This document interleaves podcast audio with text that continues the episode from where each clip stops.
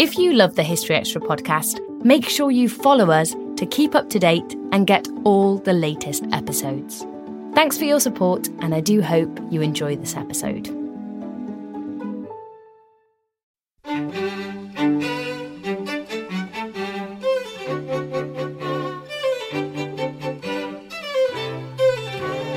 It would have taken an amazingly talented leader to rule Russia, keep the peace, and reform Russia without disintegrating Russia. That was Robert Service discussing the downfall of Tsar Nicholas II. I think some people tend to ignore the fact that even if you were living in the most fertile place in the world, that life was still pretty hard and that, that nobody in the country had time enough to go and kill each other or any inclination to. There was no military cult in ancient Egypt. You know, it's not, not exactly the Celts. And that was John Romer on popular misconceptions about life in ancient Egypt. You're listening to the History Extra podcast from BBC History Magazine. We're the UK's best selling history magazine, available in print and several digital formats all over the world. Find out more at historyextra.com forward slash subscribe or look out for us in your digital newsstand or app store. Hello, and welcome to the first podcast of February 2017. I'm Charlotte Hodgman, Deputy Editor of BBC History Magazine.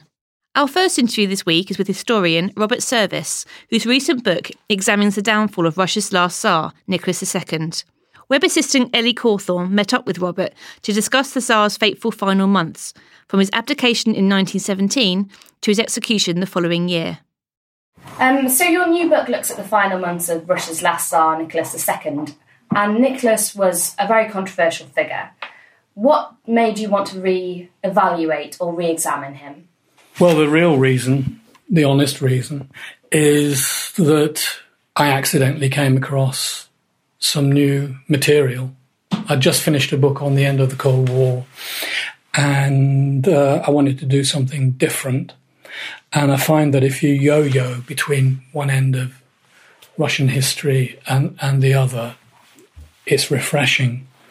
And suddenly I came across these amazing files, which were the original inquiry into the death of Nicholas II, plus a lot of correspondence that I don't think anyone has looked at properly before, relating to the judicial discussions that went on in Siberia about the inquiry itself. And, you know, as a jobbing historian, I thought this is a gold mine. This is not a chance to be missed. I looked at the period after his fall from power, and you might ask, what is interesting about that, apart from the personal tragedy and the family tragedy because Nicholas was shot along with his immediate family in July 1918. I thought to myself, if I look at his diary and if I look at the conversations that he had with the people of his entourage and with the people who were his jailers, at a time when he's out of power and he's not trying to impress anyone, when he's not having to pretend anymore, when he doesn't have to deceive ministers or policemen who are acting on his behalf, or advisors on the agrarian question or whatever, I'll get somewhere nearer to what he really did think about life and politics in Russia. So that was the real incentive for writing the book. There was a political incentive as well as um, a psychological and personal incentive. It's not just about the way that Nicholas lived for the last 16 months of his life. It's about what Nicholas really thought about Russia, about Europe, about foreigners, about the war, about revolution, and it's all there. So, can you just run us through what happened in those four last months? So, how did we get from Nicholas's abdication to his execution? Nicholas II was based at the Eastern Front by choice from 1915 onwards, and he was at the front or near the front when political demonstrations took place in the Russian capital, Petrograd, hundreds of miles away.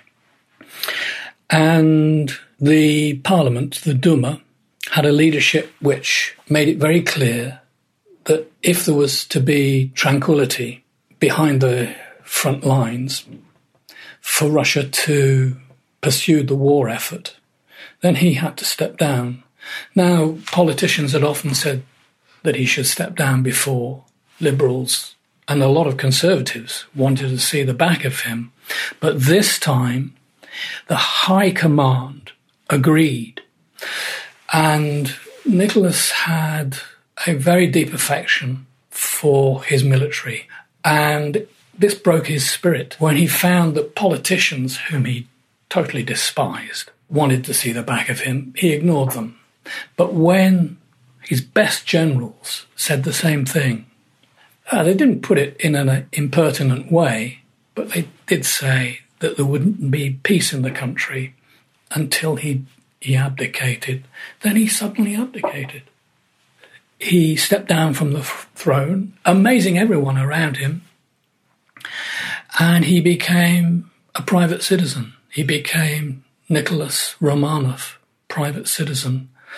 And he was taken into custody in the Alexander Palace at Tsarskoye Selo outside Petrograd and lived in pretty comfortable circumstances until August 1917 when, for reasons of political security, the provisional government thought it best to transfer him to somewhere more distant. So they sent him to Western Siberia. Then the Bolsheviks took power in the October Revolution and it was no longer a matter of indifference to the new government as to how Nicholas and his family were confined. And they decided, partly in order to make sure that nothing untoward happened to him, but mainly because they wanted to have more control over the conditions of his confinement, they moved him to Yekaterinburg in the Urals. And he went on a helter skelter train ride. There was, for a day or two, a suspicion that the people escorting him were going to try to enable him to escape across to the Far East. So there was a real harum scarum day or two when the train went east and then it went west again, and before it actually finally arrived in Yekaterinburg.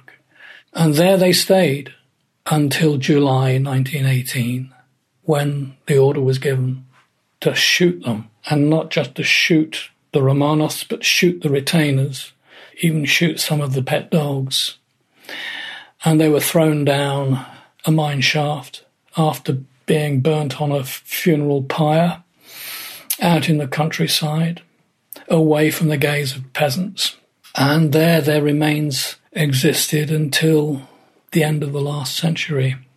So your book draws on some new material from Nicholas himself and the things that he was reading and what insights um, do you get from this material about how Nicholas took this momentous decision? What these documents tell us is that he was exhausted as a wartime leader that he was committed to the army, that he felt that by stepping down, he would remove himself as an obstacle to national unity among Russians. And he was a Russian national patriot above all else, although he was an emperor who ruled Ukrainians and Uzbeks and Georgians. He identified himself uh, above all with the Russians.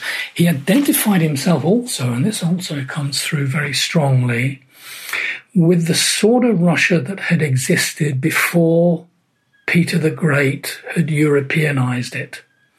So he introduced to the court forms of ceremonial that he thought had existed before the year 1700. So he was a bit of a nostalgic. He was really, literally, a reactionary.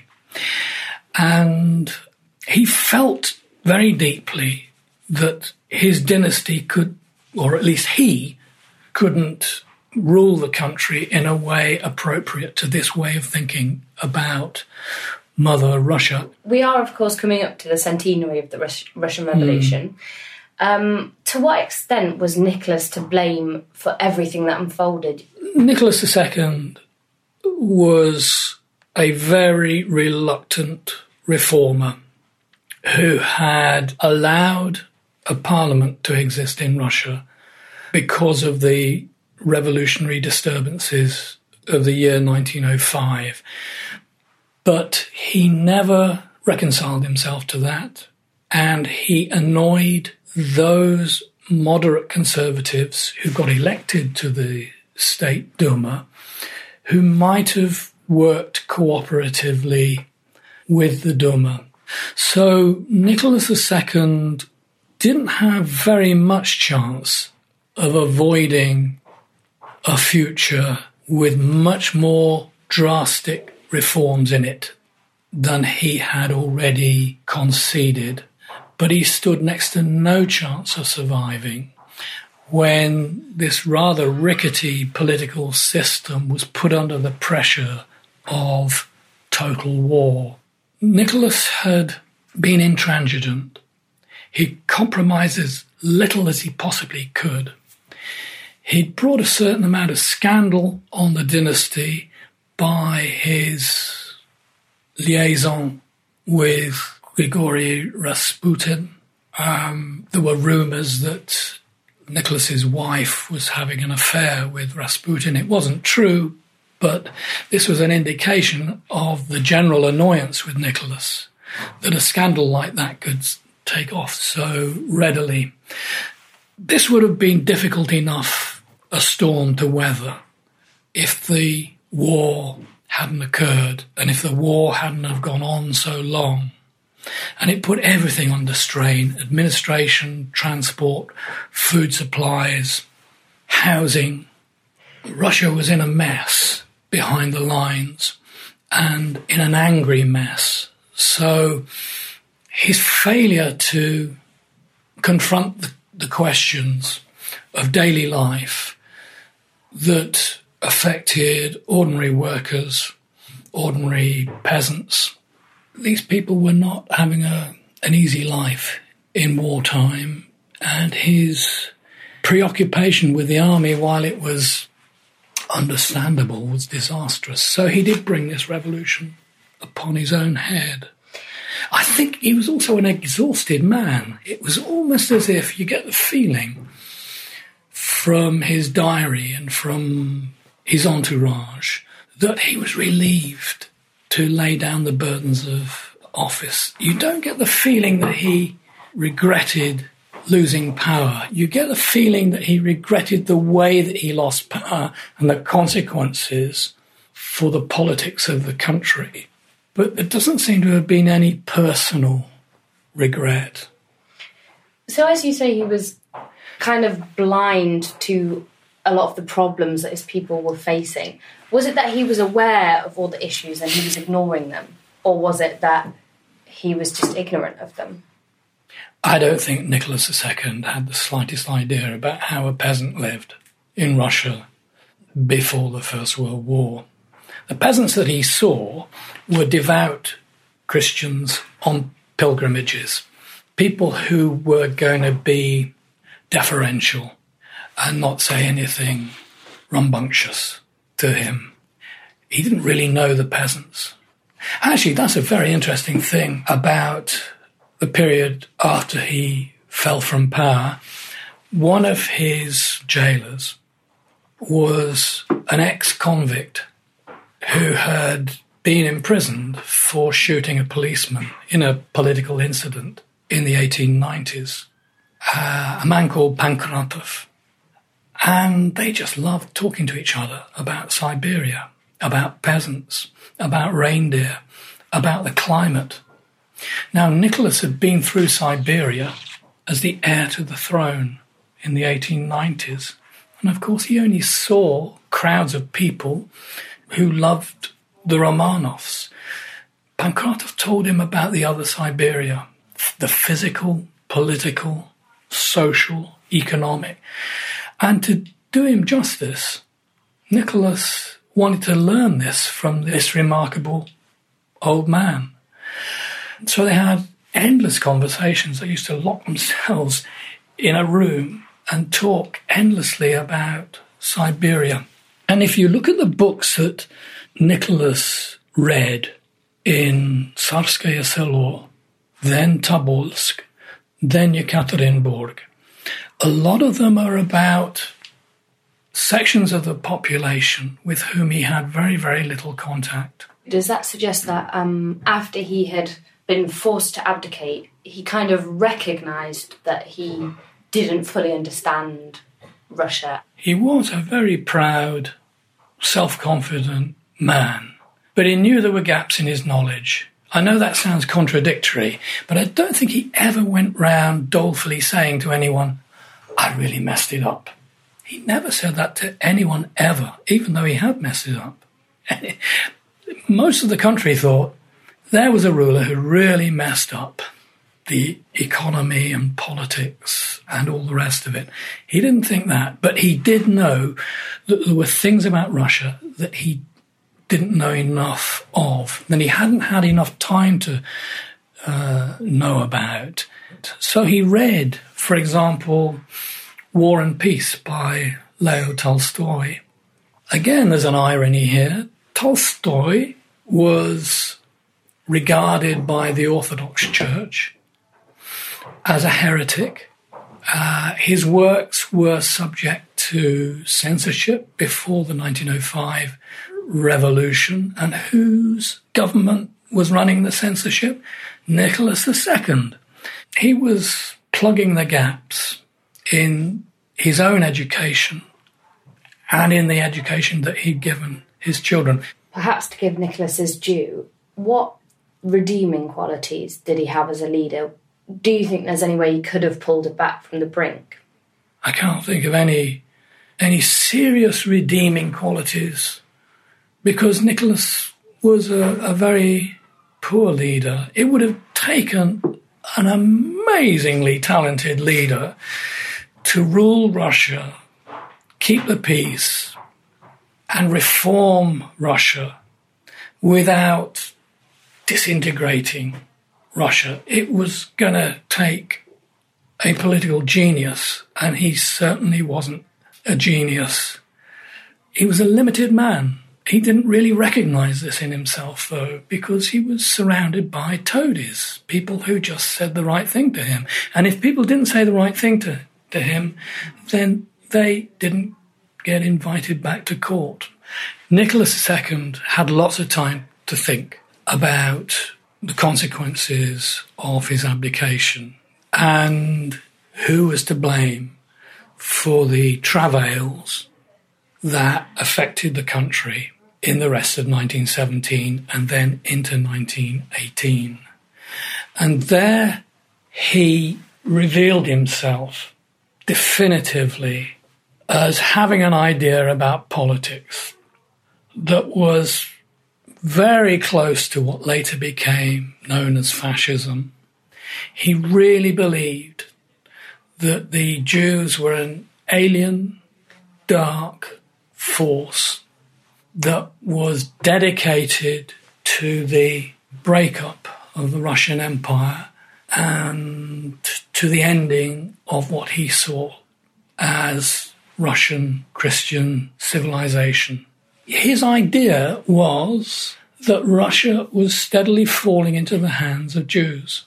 And he thought that the proof of this was what happened in the October Revolution when the Bolsheviks took power. And he wrote in his diary a list of the Bolshevik leaders, some of whose names he got wrong.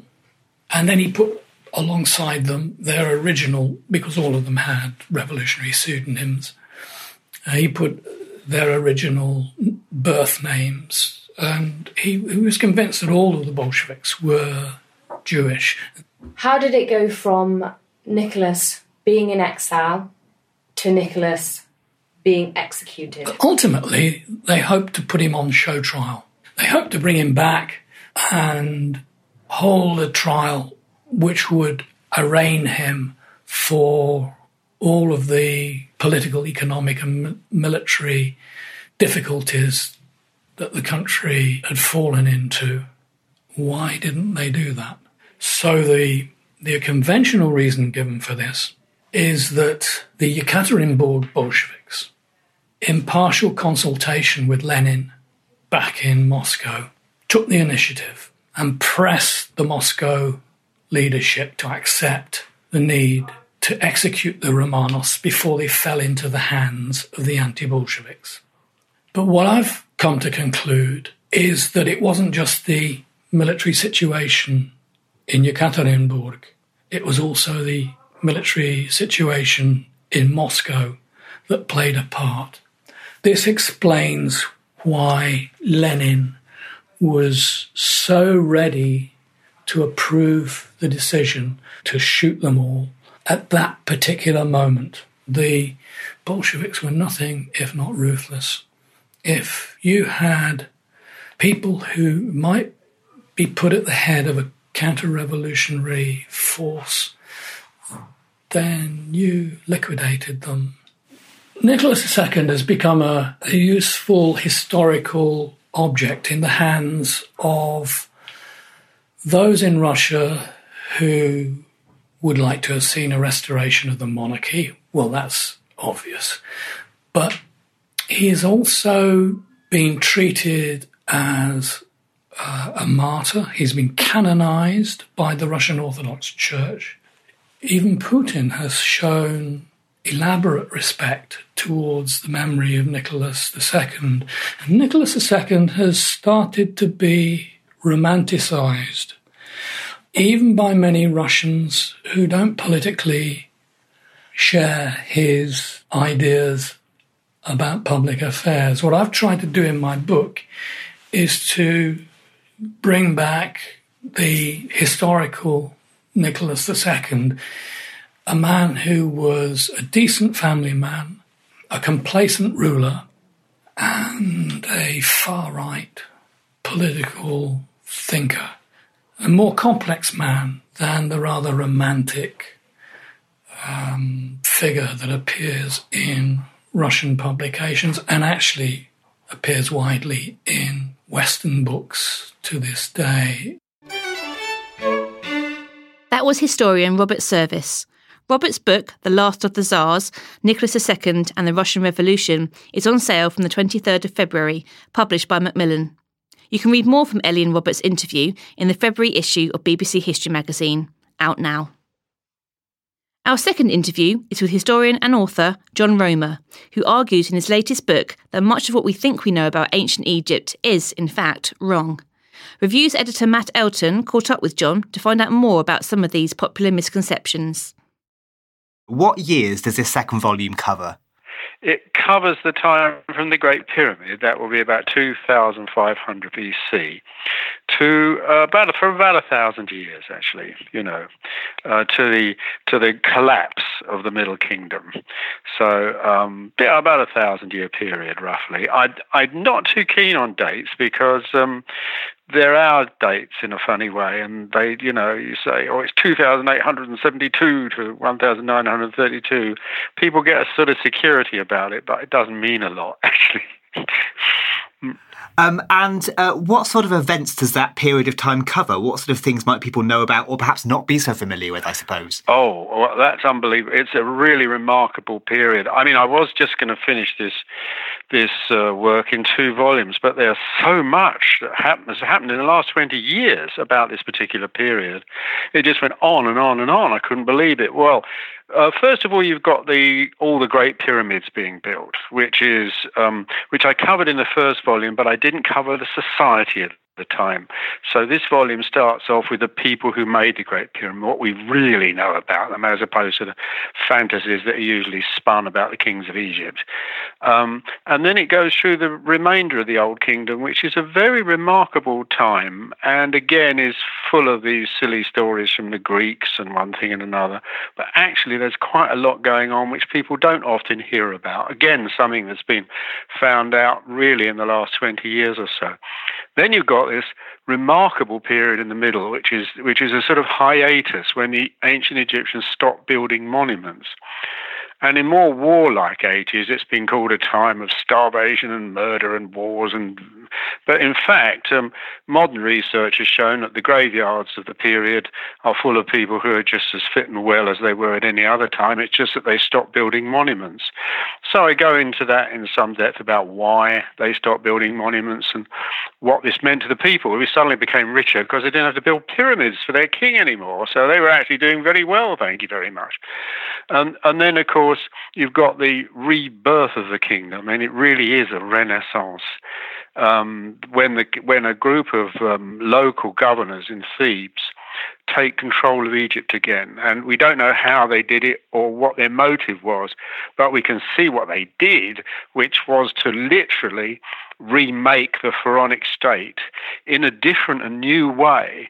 And that is the most beautiful period in all Egyptian history when these people, was the first time the ancient Egyptians ever looked back at what they've done, taken the bits they wanted, and rebuilt the state. And uh, the really touching and remarkable thing that's come out of the new research is the tremendous efforts they went to to do this. I mean, they sent expeditions across the Sahara, they sent boats down to Ethiopia, not for practical things, but just for the things they needed for the rituals of the court, really. And that was what the state essentially is all about. Because when you're remaking something, you go for the essential bits, and you can see that's the character of ancient Egypt there. And in so doing so, and so rebuilding it, they made a very fine literature and the most beautiful works of art and culture that the ancient Egyptians ever made. So it's a very exciting period, really. There's two things out of that. One is why did they stop building? And secondly, you mentioned that there were kind of beautiful things that came out of this later period. Are there any particular buildings that stand out for you, I suppose? Well, this is just extraordinary. Um, dealing with your second question first, um, there there are no there's one building left in any good state from the period at all. Uh, all the rest have crumbled or have been demolished by later builders. And the one building we've got was fished out the foundations of where it had been used uh, in a later building. You know, so there's very little building, but the art, the quality of the art was never surpassed.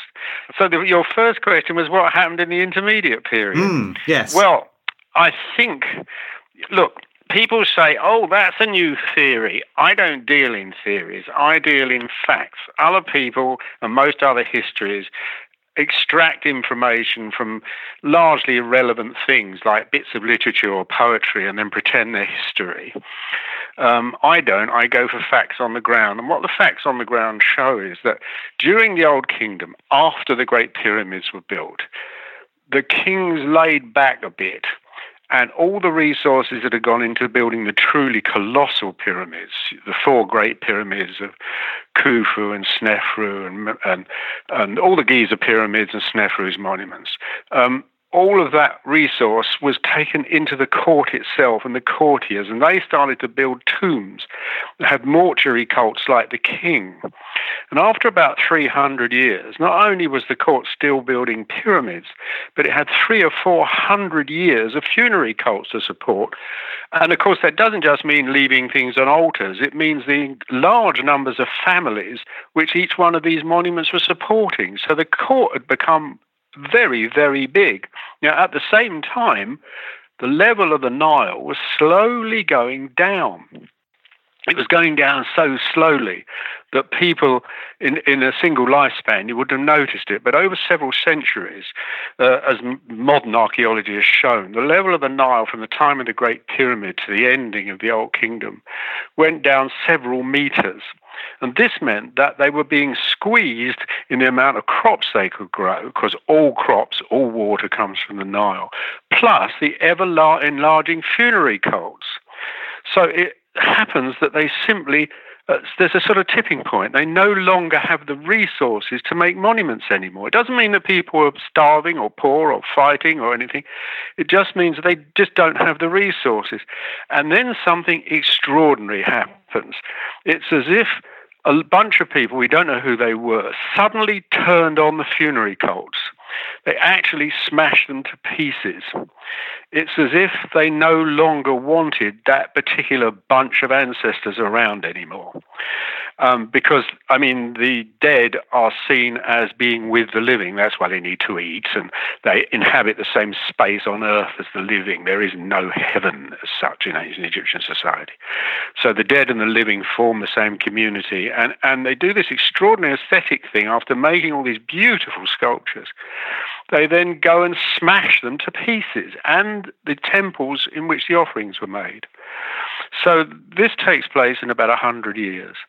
And then slowly, slowly from the south, the idea of a national court, of a sort of central place that governs all the regions of the Nile Valley, slowly starts to come up again. But the really lovely thing in all this is that although they smashed up the mortuary cults of the ancestors of their court, they were not angry with the idea of the state and religion because the burials in that intermediate period when they were no longer making monuments are actually richer burials than they were making before. And ordinary people were copying the burials of rich people and actually adding ideas to them. So the, sense of community with the living and the dead was went right down through society and carried on. It's just that at some point it's almost as if the nobles, the governors of the provinces, decided that it would be better to join Egypt back together and that's what happened from Thebes. So I think that's the truth about the first intermediate period. No starvation, no wars, no moral collapse. I mean, if you read a lot of modern histories, do you think they were written by Lord Cromer the way they go on? I mean, you know, they say stuff like, oh, there's definitely a moral collapse and people, uh, they no longer moral fibre. And, you know, when these uh, foreign peasants uh, get like that, there's nothing to be done, you know, blah, blah, blah. You know, it's just extraordinary stuff. I'm, I'm quite angry about the way a lot of ancient Egyptian history is written, actually. You talk a bit about that in the book, in fact. Um, are there ways in which you think that we kind of misunderstand this period? Oh, completely, completely. I think we, I think uh, virtually all of ancient Egypt has been misunderstood. You've got to remember that the people who did the fundamental work in laying down what ancient Egypt was. I mean, there's three lots of people really. There's the Bible and the Greeks, uh, ancient people. Uh, they have one idea. Then there's um, Champollion, and then there's the Germans. Uh, um, uh, Champollion laid down all the terms by which we discuss ancient Egypt. That is, king, country, courtiers, nobles, peasants, priests, soldiers.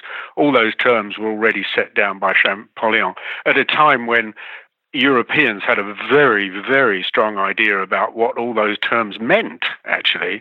And, you know, in times of revolution in Europe, you know, the idea of nation was a hot idea in France.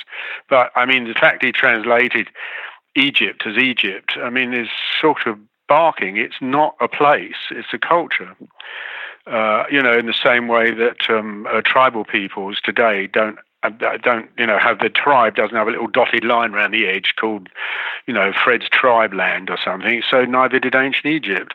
So that was one thing. But the worst thing of all was the great geniuses that actually interpreted the grammar and logic of the German of the Egyptian language and made it read so we could read it were actually a bunch of hard right wingers this is not that all of them were Nazis, though many of them were actually active, very active Nazis. So our understanding of this pe- this kind of period is often shaped more by the people who did the later interpretation than it is the period or the culture itself. Is that right? Completely, completely, yeah. completely shaped. I mean, um, uh, any history of the Old Kingdom, um, uh, hopefully mine is different, but any history of the Old Kingdom uh, leans on material from different periods. It assumes that the ancient Egyptians never changed, so it takes parallels from one from a period a thousand or two thousand years later and dumps it back into the earlier period. What's known about the Old Kingdom in terms of classical Western histories, like personalities, uh, historical events, is zero. Um, and anything, I mean, we know nothing. We don't know anything about personalities of any, virtually no ancient Egyptians at all. And yet you've got You know, I had a letter from a kid the other day, 16 year old, who's been told to write an essay on the personality of Horemheb. You know, I mean, it's, it's completely barking. You know, it's not. It's personality of Horemheb as seen through Greeks, bunch of old Nazis, and a lot of dreadful popular TV where people run around with blazing torches setting fire to each other. You know. Mm. Something I like about your book is it says that it's important to admit what we don't know as well as what we do. Yes, because that clears the ground and it gets rid of all this um, nonsense. Now, it's funny because some of the uh, less successful reviewers of the first volume said, "Oh, he says nothing about what we want to know about, which is the Hebsed festival or the gods and all this, that, and the other." And of course, we don't know anything about that at all. All we've got is a bunch of theories, and from the period that I'm writing about, virtually nothing. I mean, practically everything is taken from. Uh, um, uh, later periods and stuffed into it. I mean, I wrote previously wrote a book on the Great Pyramid, and there's a whole school of thought that says, "Oh no, that's completely wrong. The Great Pyramid they use these sort of mathematics and this sort of mathematics, and they're using what is fundamentally ready reckoners that were written 1500 years later." And are completely inaccurate mathematically anyway, because the Egyptians never worried about precision and quantity. They Didn't have any money, so they didn't have to worry about that sort of thing. You know, so, you know, anyway, as you can see, I'm pretty concerned about all this. um, you mentioned earlier the fact there's been loads of discoveries made in the past few decades. What's led to this concentration of discoveries, and what are the most important ones among them?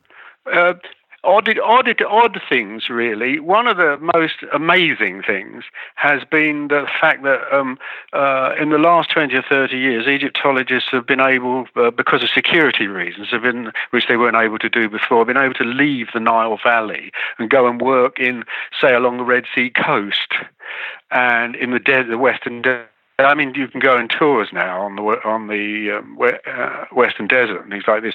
Well, I mean, I, I spent you know 25 years living in Egypt, and I was never allowed to go outside the Nile Valley. You know, so uh, and on the Red Sea coast, they found wonderful sites. I mean, they found a site from the time of Khufu, no less, the builder of the Great Pyramid, a port and in this port, um, there were a series of, um, uh, I mean, a port, the oldest port in the world. It's a great big uh, mole that goes right out to sea, and there's a harbour with anchors and God knows what. I mean, nobody even knew the ancient Egyptians had seagoing boats at that time.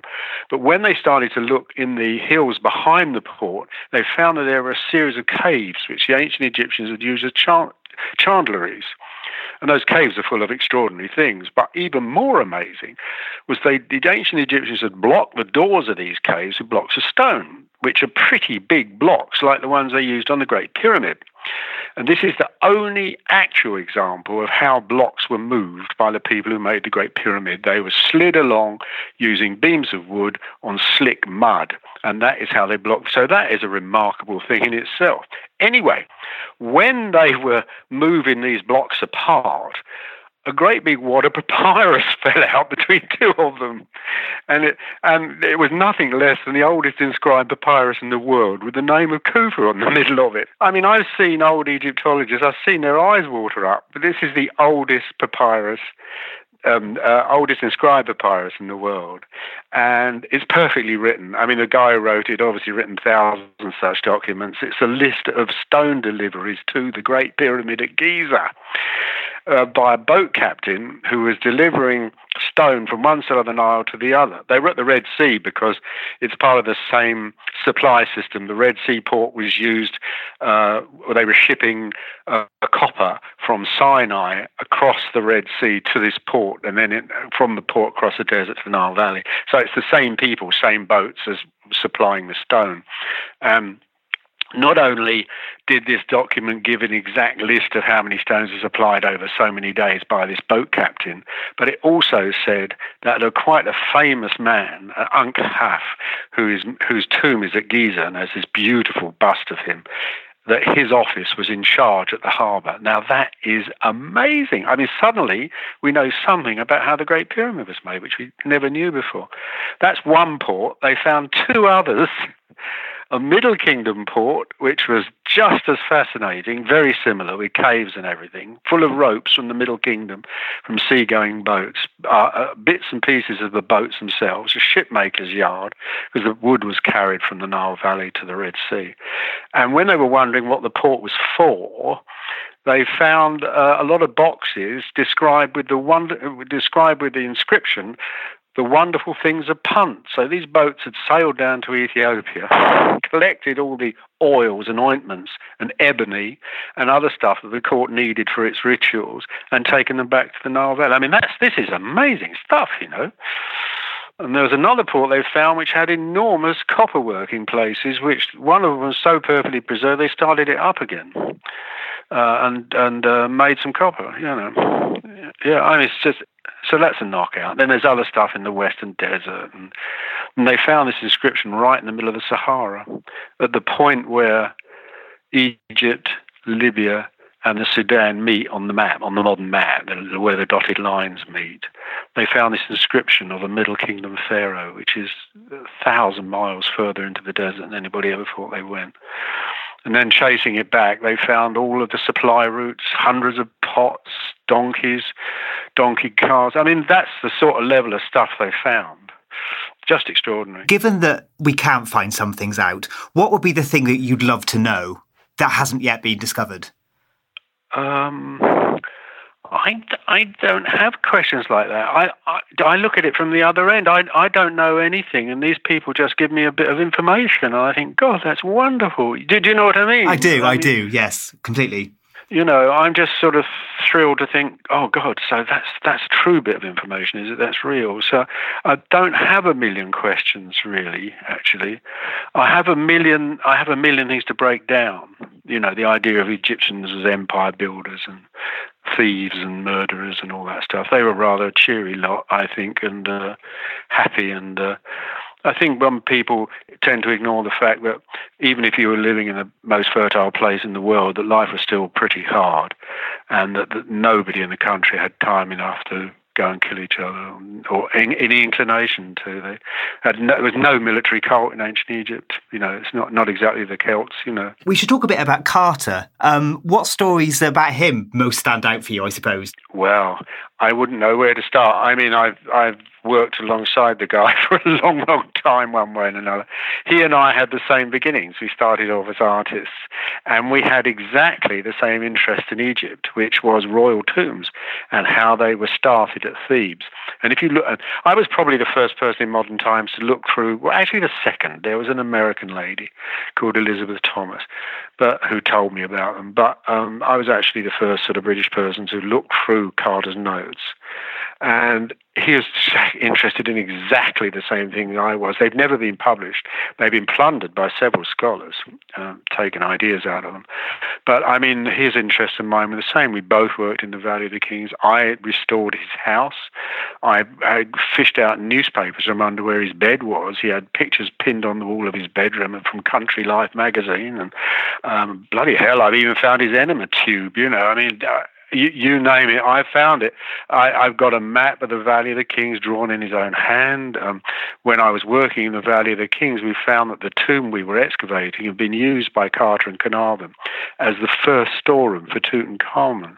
And there in the corridor of the tomb were the two sealed doorways, plaster doorways that Carter had taken down, still laying in the corridor with notes from the Egyptologists and him, Carter, still stuffed under the stones where they were left. How would you like this book to change people's views of this period and this culture? I'd like it to make a bridge between the fascination that people have for Egypt and the sort of rubbish histories of war and poisonings and treason that we've got today. I'd like to open people's eyes to this really beautiful, beautiful things that people made and link it to what is left because the, the fascination in Tut, everybody looks at the gold mask and you look into the eyes of that gold mask. This is a pretty damn good piece of sculpture, even if it is gold. You know, it's a pretty wonderful piece. And people are fascinated by it. And then they say, oh, he was a cripple or he fell out of his chariot or somebody killed him or he died of epilepsy at eight or all this old nonsense goes on. I just want people to see it less of a sort of under the lash of wicked Pharaoh making golden masks for this bunch of criminals, and a bit more of what the art tells you, which is they were basically well satisfied with their lot. That was John Romer. A History of Ancient Egypt, Volume 2, From the Great Pyramid to the Fall of the Middle Kingdom, is out now, published by Allen Lane. You can read more from this interview in the second issue of BBC World Histories magazine, produced by the BBC History magazine team. It's out now in all good news agents in the UK and will be available in other parts of the world very soon. And now it's time for this week's History News with our website assistant, Ellie Cawthorne. Archaeologists in Cambridge have uncovered more than 25 skeletons at the site of a medieval friary. The discovery was made during investigations at Cambridge University's new museum site, which housed a friary between 1290 and the dissolution of the monasteries in 1538. Experts state that they expect to find up to 40 skeletons over the upcoming four week dig, which, quote, still has the potential for surprises. In other news, Prince William and Prince Harry have commissioned a statue of their mother, Princess Diana, 20 years after her death in a car crash in 1997. The statue will stand in the grounds of Diana's former home, Kensington Palace. The sculptor is yet to be chosen. In a statement, the princess said, Our mother touched many lives. We hope this statue will help all those who visit Kensington Palace to reflect on her life and her legacy. The time is right to recognise her positive impact. BBC royal correspondent Peter Hunt stated, This national monument to the wife of one future king and the mother of another has been a long time coming. Meanwhile, a website allowing members of the public to search for possible archaeological sites using satellite technology has been launched. GlobalXplorer teaches volunteers how to identify subtle changes in landscape that could indicate evidence of unseen man made structures. It is also intended to help detect signs of looting at archaeological sites. The website's founder, archaeologist Dr. Sarah Parcak, has uncovered several ancient sites, including pyramids, settlements, and tombs, using the satellite technology. With GlobalXplorer, we are empowering a 21st century army of explorers to discover and protect our shared history, she stated, describing the site as Indiana Jones meets Google Earth. That's about it for this week's episode, but we'll be back next week with more from the world of history. Thanks for listening to this History Extra podcast, which was produced by Jack Fletcher. Do let us know what you think about this episode by emailing podcast at historyextra.com, and we might read out your messages in future editions. Alternatively, why not keep in touch via Twitter or Facebook, where you'll find us at History Extra. For more great history content, don't forget to visit our website, historyextra.com, which is full of history articles, quizzes, image galleries, and more. Plus, it's where you can download hundreds of previous episodes of this podcast.